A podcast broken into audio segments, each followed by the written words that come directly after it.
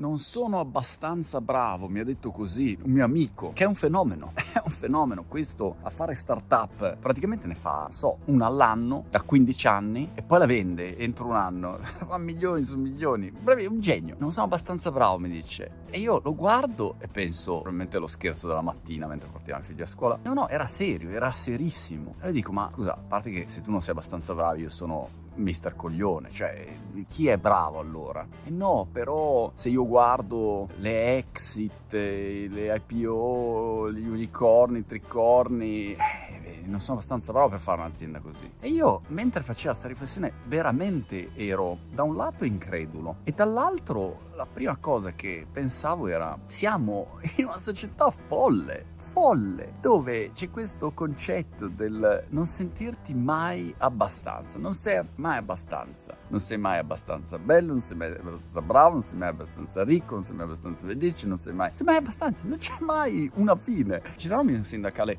dell'abbastanza, dell'abbastanzite. Ci fermiamo un momento a a provare a trovare quel buon senso che ci porta a dire no, è abbastanza, sono abbastanza per questa situazione qua. Ed è un problema che, non so, io già ho avuto 40 anni e mi sembrava normale ragionare così. Non sono abbastanza alto da ragazzino, non ero abbastanza alto, ero un bagongo e mi sono sviluppato tardi e quindi ero un tappo.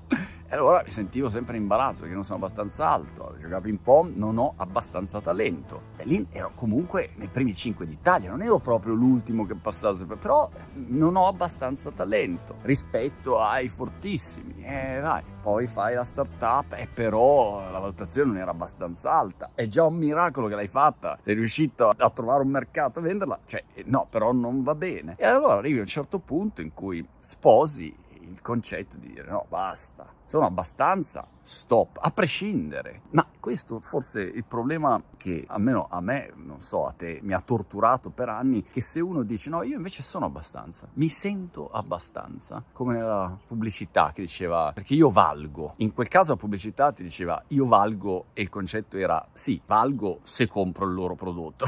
In questo caso è io valgo a prescindere, come persona. Poi non sarò ricco, non sarò famoso, non sarò mille cose, però come persona ho il mio minimo sindacale di accettabilità. Mi vado bene per quello che sono, però per tanti anni il problema è che mi stonava questo concetto perché pensavo, eh, ma questo è un accontentarsi. Non mi piaceva l'idea, mi sembra una giustificazione, un alibi dove dici, ecco, allora io sarò abbastanza e vado bene così come sono. No, magari non va bene il tuo comportamento, non va bene la tua ignoranza, hai bisogno di, di studiare, di migliorarti, perché se no non c'è evoluzione. Però sono due cose diverse. Un conto è avere una giusta mentalità, secondo me, di provare a essere qualcosa di meglio rispetto al tuo punto di partenza. E dall'altro lato però è accettare il fatto che tu hai un valore di, di, per te, di per sé, di per tuo, non so come si dica in italiano. Stai bene con te stesso, poi riesci a migliorare, riesci a fare grande, super, fantastico, però non è che il risultato determina quello che deve essere come ti guardi allo specchio la mattina e dici, vabbè, oh, vedi, adesso ho mille follower, uh,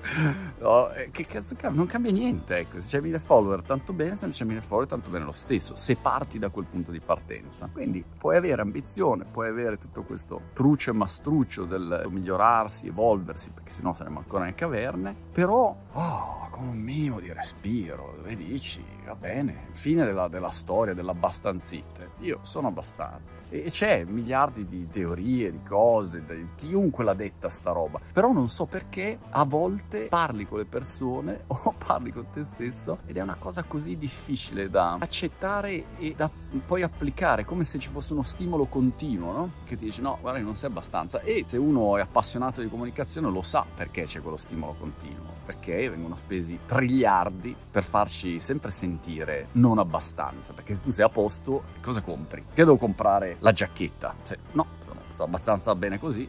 No, forse hai freddo, forse non sei figo abbastanza. Forse, guarda, è meglio che compri la cremina perché la rughetta e via così. È un continuo insinuare. Allora è quello il problema di partenza. Invece mi piace, ecco, visto la storia di, di questo atleta che ha vinto le Olimpiadi, non mi ricordo il nome, Bo Boston, che per due anni si alzava la mattina dopo la doccia, no? nello, nello specchio scriveva io sono abbastanza. Ecco, poi me lo scrivo anch'io col pennarello indelebile.